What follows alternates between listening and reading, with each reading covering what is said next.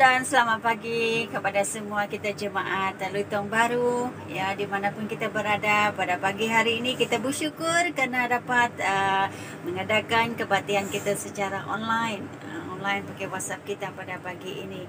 Dan kita percaya Tuhan hadir bersama-sama dengan kita di dalam pujian dan penyembahan dan dalam kebaktian kita pada pagi hari ini. Haleluya. Kita terus memuji Tuhan, kasih Tuhan yang begitu besar bagi kita. Ku bersyukur.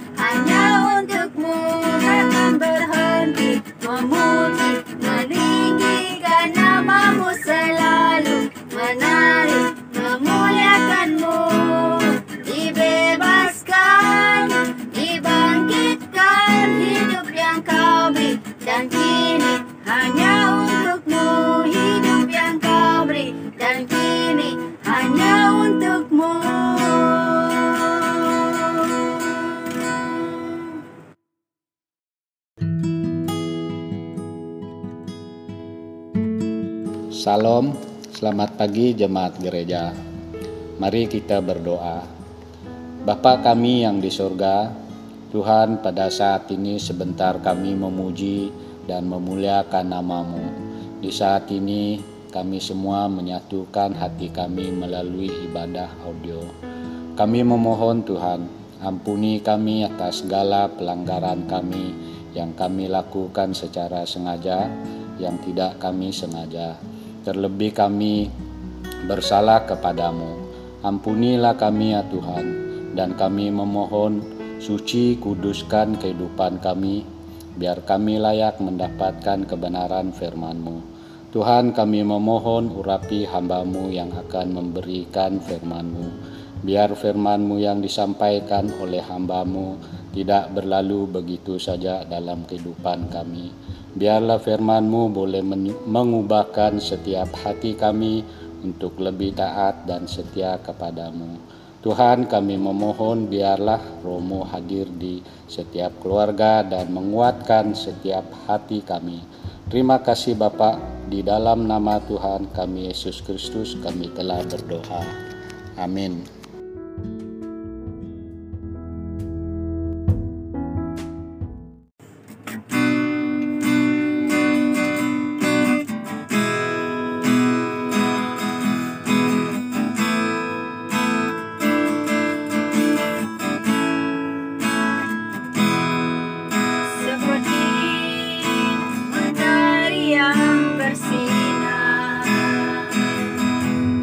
Seperti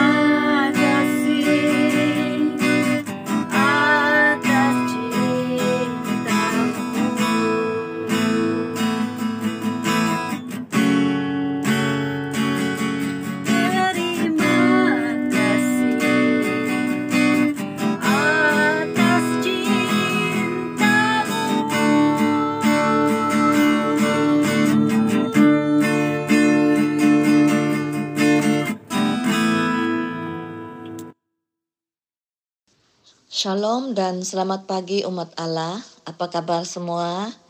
Kita bersyukur kita sekali lagi dapat bertemu dan beribadah bersama melalui audio pada pagi ini. Dimanapun kita berada, Immanuel Allah beserta kita semua. Pagi ini teks kita diambil dari Kejadian pasal 12 ayat 1 hingga 9.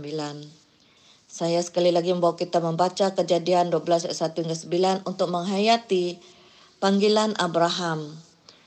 Dari panggilan Abraham itu, kita akan melihat keistimewaan kita sebagai pewaris berkat Abraham. Pewaris berkat Abraham, saya ambil sebagai tema renungan kita pagi ini. Mari kita membaca bersama-sama Kejadian pasal 12 ayat 1 hingga 9. Saya membaca dari terjemahan Baru Indonesia. Kejadian pasal 12 ayat 1 hingga 9. Berfirmanlah Tuhan kepada Abram, pergilah dari negerimu dan dari sanak saudaramu dan dari rumah bapakmu ini ke negeri yang akan kutunjukkan kepadamu. Aku akan membuat engkau menjadi bangsa yang besar dan memberkati engkau serta membuat namamu masyhur dan engkau akan menjadi berkat. Aku akan memberkati orang-orang yang memberkati engkau dan mengutuk orang-orang yang mengutuk engkau. Dan olehmu semua kaum di muka bumi akan mendapat berkat. Lalu pergilah Abram seperti yang difirmankan Tuhan kepadanya. Dan Lot pun ikut bersama-sama dengan dia. Abram berumur 75 tahun ketika ia berangkat dari Haran. Abram membawa Sarai, istrinya, dan Lot, anak saudaranya, dan segala harta benda yang didapat mereka dan orang-orang yang diperoleh mereka di Haran. Mereka berangkat ke tanah Kanaan lalu sampai di situ. Abram berjalan melalui negeri itu sampai ke satu tempat dekat Sikem, yakni pohon terbantin di More. Waktu itu orang Kanaan diam di negeri itu.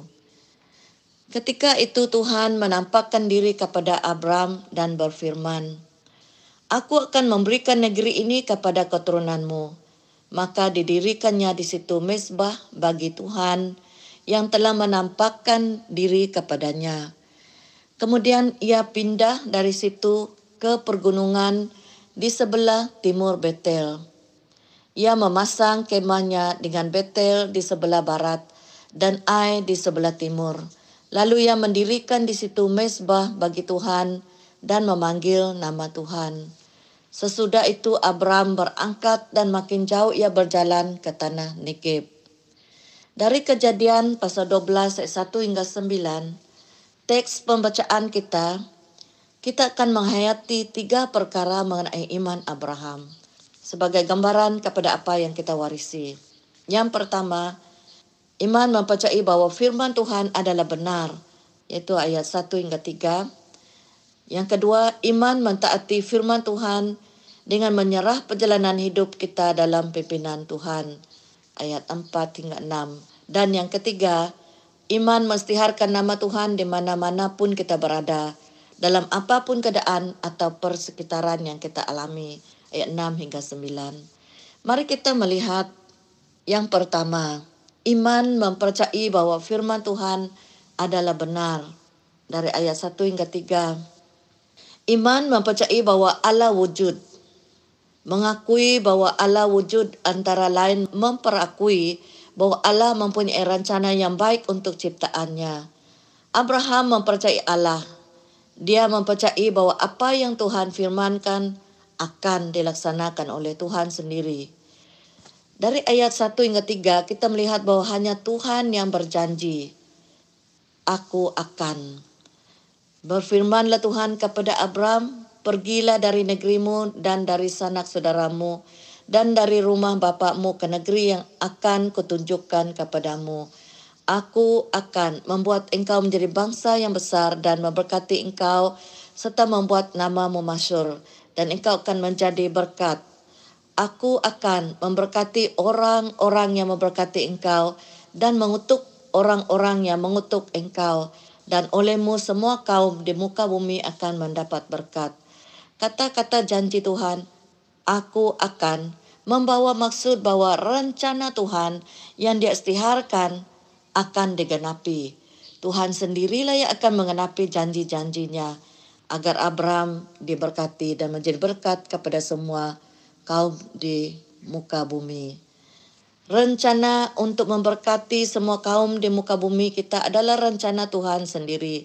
Oleh kerana Tuhan sendiri yang merencana untuk memberkati semua kaum, penglibatan Abraham dalam rencana Tuhan memperlihatkan anugerah Tuhan. Melalui dia, iaitu Abraham, semua kaum akan mendapat berkat. Seperti Abraham, keterlibatan atau penerapan kita ke dalam penyelamatan semua kaum adalah kerana anugerah Tuhan. Bukan oleh kerana perbuatan kita, kebaikan kita, kemampuan kita. Tapi semuanya keterlibatan kita dalam rencana besar Allah adalah oleh kerana kasih anugerah Allah untuk menjadi berkat. Kita dipanggilnya terlibat sama untuk menjadi berkat. Tuhan menerapkan kita ke dalam rencana agungnya bagi penyelamatan. Kita diterapkan untuk bekerjasama dengan Tuhan dalam rencana penyelamatannya. Iman mempercayai bahawa firman Tuhan adalah benar. Apa yang Allah janjikan, pasti dia tepati. Apa yang Allah janjikan di dalam kehidupan kita, pasti ditepatinya. Kita harus tetap beriman kepada janji-janji firman Allah bagi kita. Dan yang kedua, iman mentaati firman Tuhan dengan melangkah dalam pimpinan Tuhan. Ayat 4 dan 6. Ayat 4 berkata, lalu pergilah Abraham seperti yang difirmankan Tuhan kepadanya. Apakah yang difirmankan Tuhan kepada Abraham? Pergilah dari negerimu ke negeri yang akan kutunjukkan kepadamu. Abraham melangkah dengan mentaati firman Tuhan. Dia mengambil tindakan untuk pergi, mempercayai bahawa Tuhan akan memimpinnya. Kita membaca, lalu pergilah Abram seperti yang difirmankan Tuhan kepadanya, dan Lot pun ikut bersama-sama dengan dia. Abram berumur 75 tahun ketika ia berangkat dari Haran. Abram membawa Sarai istrinya dan Lot anak saudaranya dan segala harta benda yang didapat mereka dan orang-orang yang diperoleh mereka di Haran. Mereka berangkat ke tanah Kanaan lalu sampai di situ. Abram berjalan melalui negeri itu sampai ke satu tempat dekat Sikem, yakni pohon Tabatin di More. Waktu itu orang Kanaan diam di negeri itu. Abram pergi membawa segala hartanya. Dia pergi membawa ramai orang yang bergantung kepadanya. Dia tidak ada plan B, plan C dan sebagainya. Dia hanya berserah dan meletakkan sepenuhnya masa depannya dalam rencana dan pimpinan Tuhan. Dia tidak menoleh ke belakang bila Allah memanggil dia. Dia tidak membantah dan cuba tawar-menawar dengan Tuhan. Abraham terus taat dan melangkah mengikut panggilan Tuhan. Iman mentaati firman Tuhan dengan melangkah dalam pimpinan Tuhan. Dan yang ketiga, iman mengisytiharkan nama Tuhan di mana-mana pun kita berada. Dalam apapun keadaan atau persekitaran yang kita alami. Ayat 6 hingga 9. Abram berjalan melalui negeri itu sampai ke suatu tempat dekat Sikem, yakni pohon Tabatin di More. Waktu itu orang Kanaan diam di negeri itu. Ketika itu Tuhan menampakkan diri kepada Abram dan berfirman, aku akan memberikan negeri ini kepada keturunanmu. Maka didirikannya di situ mezbah bagi Tuhan yang telah menampakkan diri kepadanya. Kemudian ia pindah dari situ ke pergunungan di sebelah timur Betel. Ia memasang kemahnya dengan Betel di sebelah barat dan Ai di sebelah timur. Lalu ia mendirikan di situ mezbah bagi Tuhan dan memanggil nama Tuhan. Sesudah itu Abram berangkat dan makin jauh ia berjalan ke tanah Negeb. Kita yakin bahwa kehidupan Abram adalah suatu kehidupan di mana dia sering memanggil nama Tuhan atau berdoa, dan Tuhan sentiasa menampakkan dirinya kepadanya. Justru kekerapan dia berdoa atau kekerapan yang dia tetap untuk menyembah Tuhan membolehkan dia peka dan intim dengan Tuhan dan dapat mendengar suara Tuhan berbicara kepada dia. Perhubungan Abraham dengan Allah sangat dekat, sangat intim. Sentiasa dimanapun dia melangkah, Abraham sentiasa mendirikan mezbah bagi Tuhan. Dan Tuhan menampakkan diri kepadanya. Dan Tuhan berbicara kepada dia. Tuhan yang memanggil dia. Dia melangkah dengan penuh iman. Dan dia sentiasa bergaul dalam perjalanan hidupnya bersama Tuhan dengan mendirikan mezbah bagi Tuhan. Dan memanggil Tuhan sentiasa. Kita yakin bahwa kehidupan Abraham adalah satu kehidupan di mana dia sering memanggil nama Tuhan atau berdoa. Di tengah orang-orang Kanaan, Abraham tetap menyembah dan beribadah kepada Tuhan. Di Sikem dan di antara Betel dan Ai, dia mendirikan mezbah bagi Tuhan. Dimanapun dia berada, di tengah orang yang tidak mengenal Tuhan, di sekelilingnya dia mendirikan mezbah bagi Tuhan dan memanggil nama Tuhan. Iman Abraham mempertunjukkan kepada kita bahwa di mana dan di mana-mana pun kita berada, dalam apapun keadaan atau persekitaran yang kita alami dan kita ada, nama Tuhan tetap kita istiharkan. Dia tetap kita panggil. Dia tetap kita berseru dalam keadaan apapun. Dia kita percaya dan beriman. Jadi dalam apapun kejayaan yang kita ceburi, apapun pekerjaan kita, kita berada di situ karena panggilan dan rencana Tuhan untuk mendirikan mezbah agar nama Tuhan dimuliakan.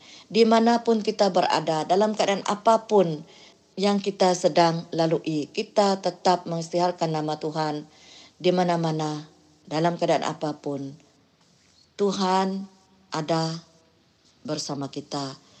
Nama Tuhan dimuliakan melalui hidup yang kita tunjukkan. Iman mengisytiharkan nama Tuhan di mana-mana pun kita berada. Dalam apapun keadaan atau persekitaran yang kita alami. Iman menyembah dan beribadah kepada Allah sentiasa. Rumusan daripada yang kita telah lihat dalam 3 perkara tadi dari Kejadian 12 ayat 1 hingga 9. Gambaran iman yang kita dapat lihat dari iman Abraham adalah yang pertama, iman mempercayai bahwa firman Tuhan adalah benar. 2, iman mentaati firman Tuhan dengan menyerah perjalanan hidup kita dalam pimpinan Tuhan. 3, iman mengisytiharkan nama Tuhan di mana-mana pun kita berada, dalam apapun keadaan atau persekitaran yang kita alami. Iman mempercayai bahwa Allah wujud dan firman-Nya adalah benar. Respon kita kepada mempercayai adalah mentaati firman Tuhan dan mengisytiharkan nama Tuhan.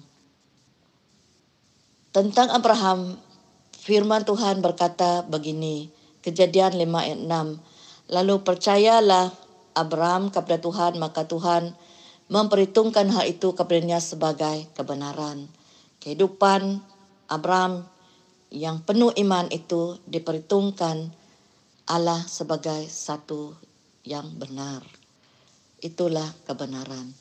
Kepada jemaat Galatia, Rasul Paulus menulis Galatia pasal 3 ayat 26 hingga 29. Sebab kamu semua adalah anak-anak Allah karena iman di dalam Yesus Kristus. Karena kamu semua yang dibaptis dalam Kristus telah mengenakan Kristus. Dalam hal ini tidak ada orang Yahudi atau orang Yunani, tidak ada hamba atau orang merdeka, tidak ada laki-laki atau perempuan, karena kamu semua adalah satu di dalam Kristus Yesus. Dan jikalau kamu adalah milik Kristus, maka kamu juga adalah keturunan Abraham dan berhak menerima janji Allah. Itulah yang diterangkan oleh Rasul Paulus kepada orang percaya di Galatia. Sebab mereka telah percaya dan telah dibaptis dalam Kristus dan telah mengenakan Kristus. Mereka adalah milik Kristus, maka kamu adalah keturunan Abraham dan berhak menerima janji Allah. Dan kita yang percaya kepada Yesus Kristus dan telah menjadi milik Allah dan mengenakan Kristus Yesus dan telah dibaptiskan dalam Kristus, maka kita adalah keturunan Abraham dan berhak menerima janji Allah. Anda dan saya adalah pewaris berkat Abraham di dalam Kristus. Kita diberkati Tuhan agar kita menjadi berkat kepada semua kaum di muka bumi ini. Kita adalah orang-orang yang beriman. Kita mempercayai firman Allah dengan sepenuh hati kita dan mempercayai janji-janji Allah dalam firman-Nya. Kita melangkah dengan iman dalam hidup kita dan sentiasa beribadah kepada Allah yang hidup, yang mengasihi kita, yang kita kasihi. Dalam perjalanan hidup ini, kita adalah orang-orang yang beriman, yang terus-menerus menjadi saluran berkat Allah kepada orang di sekeliling kita. Akhirnya, panggilan Abraham bukan sekadar dia diberkati, tapi dalam dia melangkah dalam pimpinan Tuhan, dia dapat membawa berkat Tuhan kepada semua kaum di muka bumi. Dan kita semua sebagai pewaris berkat Abraham di dalam Kristus bukan saja menerima berkat Tuhan, tetapi setiap kita juga diterap ke dalam rencana penyelamatan Tuhan untuk semua kaum di muka bumi ini. Haleluya. Dimuliakanlah Tuhan yang mengasihi kita, yang memanggil kita. Mari kita berdoa. Bapa di dalam surga, kami bersyukur Tuhan atas firman-Mu yang mengingatkan kami bahwa kami adalah anak-anak-Mu. Kami adalah umat-umat-Mu yang Engkau berkati, yang telah Engkau panggil keluar daripada kegelapan dan hidup di dalam terang-Mu. Dan kami adalah orang-orang yang beriman, yang mempercayai bahwa Engkau adalah Allah yang hidup, Allah yang wujud, Allah yang mencipta langit dan bumi, Allah yang mengasihi kami, Allah yang telah memberikan anak tunggal-Mu Yesus Kristus mati bagi kami untuk menebuskan kami. Dan kami dapat mentaati firman-Mu hari demi hari oleh karena kasih anugerah-Mu. Engkau yang memimpin kami dalam langkah hidup kami. Walaupun seperti Abraham, kami tidak tahu ke mana kami akan pergi, di mana dan bagaimana, tetapi kami tahu kami dapat mempercayakan hidup kami di dalam tangan Engkau. Terima kasih Bapa, karena kami yakin apa yang Engkau janjikan dalam hidup kami, pasti Engkau tepati. Engkau berjanji menyertai kami. Apapun yang ada di hadapan kami, Engkau tidak meninggalkan kami. Kami dapat melalui semua keadaan oleh kerana Engkau Allah yang beri kekuatan dan kemampuan bagi kami, seperti mana Engkau berserta dan bersama Abraham dalam langkahnya mentaati panggilan-Mu dalam hidupnya. Terima kasih Bapa, dan kami bersyukur kami dapat mengisytiharkan nama Tuhan dimanapun kami berada. Kami tetap menyembah Engkau, kami tetap beribadah kepada Engkau, kami tetap memanggil nama Engkau, dan Engkau Allah yang mendengar sentiasa seruan kami anak-anak-Mu. Kami bergaul erat dengan Engkau kerana Engkau Allah yang mengasihi kami, Engkau Allah yang sentiasa ada bersama kami, seperti mana Engkau ada sentiasa bersama Abraham. Terima kasih Bapa, kami telah dipilih Engkau, kami telah dipanggil Engkau, terlibat sama di dalam rencana penyelamatan di muka bumi ini. Terima kasih Bapa, kerana Engkau adalah Allah yang sentiasa bersama kami, memberkati kami, dan kami adalah pewaris berkat Abraham di dalam Kristus, agar kami dapat menjadi berkat kepada semua kaum di muka bumi ini. Terima kasih Tuhan. Rencana Allah akan tetap terjadi di dalam kehidupan kami, melalui kami. Terima kasih Bapa, kerana Engkau Allah yang mengasihi kami, Engkau Allah yang melayangkan kami, Engkau Allah yang merencanakan rencana yang agung di dalam kehidupan kami, melalui kehidupan kami. Terima kasih Bapa, biarlah iman kami terus semakin mendalam dan kami terus tekun dalam iman kami, Tuhan, di dalam Engkau. Terima kasih Bapa, berkati semua kami, umat-umat-Mu, keturunan Abraham yang berhak menerima janji-janji Allah dalam hidup kami. Terima kasih Bapa, di dalam nama Tuhan Yesus kami berdoa dan bersyukur. Amin.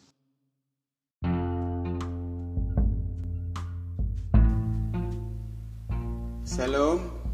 Terima kasih kerana hadir dalam ibadah pagi ini. untuk mendokong dan mendorong satu sama lain dalam Tuhan. Mari kita berdoa. Bapa Surgawi, Bapa kami di dalam Yesus Kristus, terima kasih untuk hari ini, hari yang Bapa sediakan bagi kami, agar kami bersama-sama dapat berada dalam hadirat-Mu. Kami bersyukur kerana anugerah-Mu, kami dapat mengenal dan diyakinkan bahwa kasih-Mu kepada kami tidak terbatas. Kami diselamatkan kerana kehendak-Mu sendiri, agar kami dapat bergerak dalam rencana baik-Mu bagi kami, untuk menikmati berkat sebagai anak-Mu yang Engkau kasihi. Terima kasih Bapa, kerana Engkau sentiasa berbicara kepada kami.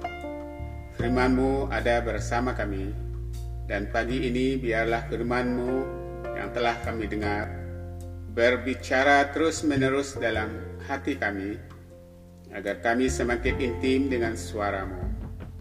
Terima kasih untuk Roh-Mu yang telah Engkau utus kepada kami, agar firman-Mu dicerahkan dalam hati kami, agar kami semakin hari dibentuk dalam kehendak-Mu. Di dalam hadir-Mu Bapa, kami persembahkan isi hati kami yang tidak terselindung dari-Mu, yang Engkau sendiri kenal, yang Roh-Mu telah letak dalam hati kami untuk diluahkan kepada-Mu kembali dalam kata-kata kami yang terbatas. Terima kasih kerana mendengar. Kami membawa sekali lagi keberadaan kami ketika ini kepada-Mu. Tenangkan hati kami Bapa, dalam kami melalui masa-masa pandemik yang menakutkan kami. Tempias pandemik antaranya telah mengganggu kehidupan harian kami, persekolahan anak-anak kami, pekerjaan-pekerjaan kami yang berkurangan atau ditiadakan. Tetapkan hati kami Bapa, bahwa Engkau menjawab doa-doa kami seperti mana yang telah Engkau ajar kepada kami. Berikanlah untuk kami hari ini makanan yang secukupnya.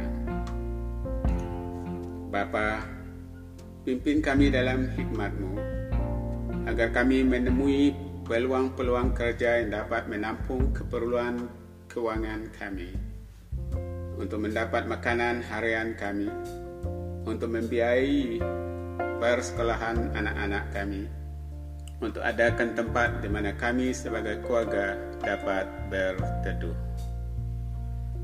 Arahkan mata kami kepada-Mu Bapa, untuk melihat pintu syurga yang terbuka dengan berkat yang Engkau rencana untuk kami nikmati dalam hidup ini. Kesihatan kami, kami serah ke dalam tangan-Mu Tuhan. Terima kasih kerana Roh-Mu berkarya dalam kami, bukan saja untuk mencerahkan firman-Mu dalam hidup kami, tetapi juga agar tubuh kami dipulih, sebagaimana Engkau pada mulanya menghembus nafas-Mu ke dalam kami, agar kami hidup. Kami bersyukur untuk hari-hari yang Engkau beri kepada kami, agar kami dapat bersukaria di dalam Engkau. Pagi ini kami bergirang bersama-sama mereka yang dilahirkan dalam bulan Mac. Kiranya berkat-Mu Tuhan melimpah dalam hidup setiap mereka, agar dalam perjalanan hidup mereka terang-Mu menyinari umat sekeliling mereka. Terima kasih kerana hadir-Mu dalam bilik peperiksaan ketika anak-anak kami menduduki ujian mereka. Terima kasih Tuhan di atas hikmat yang Engkau kurniakan anak-anak kami, agar mereka dapat menjalani hidup ini dalam takut akan Engkau, dan dipimpin dalam rencana baik yang Engkau sediakan bagi setiap mereka. Bapa, buka pendengaran kami, agar kami dapat mendengar denyutan hati-Mu ketika Engkau mengendong kami, dalam masa-masa sukar kami, ketika Engkau meluap-luap hati kami dengan kegirangan dalam masa-masa kami bersukacita. Ingatkan kami bahawa kasih-Mu kepada kami kekal. Apapun yang kami lalui, apapun yang kami tempuhi, Engkau ada. Ketika kami dalam buayan sebagai bayi, ketika kami berlari cergas sebagai anak muda, ketika kami memelihara anak-anak kami sebagai ibu dan bapa, ketika rambut kami beruban, Engkau berjanji tetap menggendong kami. Terima kasih Bapa. Terpujilah Engkau ya Tuhan, Allah Bapa kami, dari selama-lamanya sampai selama-lamanya. Ya Tuhan, punyamulah kebesaran dan kejayaan, kehormatan, kemasyhuran dan keagungan. Ya, segala-galanya yang ada di langit dan di bumi. Ya Tuhan, punyamulah kerajaan, dan Engkau yang tertinggi itu melebihi segala-galanya sebagai kepala. Sebab kejayaan dan kemuliaan berasal daripadamu, dan Engkau lah yang berkuasa atas segala-galanya. Dalam tangan-Mu kekuatan dan kejayaan, dalam tangan-Mu kuasa membesarkan dan mengukuh segala-galanya. Ya Allah kami, kami bersyukur kepada-Mu dan memuji nama-Mu yang agung itu. Sebab siapakah kami ini sehingga kami mampu berada dalam hadirat-Mu untuk mempersembahkan doa-doa kami? Hanya oleh kerana perbuatan Engkau sendiri yang menebus kami dan menerima kami di dalam Kristus. Bapa, kami akan melangkah menerus perjalanan hidup kami. Kiranya berkat dan perlindungan-Mu di atas kami. Sinar wajah-Mu Tuhan ada di atas kami, agar kami sentiasa berada dalam kasih anugerah-Mu. Mata-Mu Tuhan tetap terarah atas kami, agar kami berada dalam damai sejahtera-Mu. Di dalam nama Yesus Kristus, Tuhan, Raja dan Juru Selamat kami, kami berdoa dan bersyukur. Amin.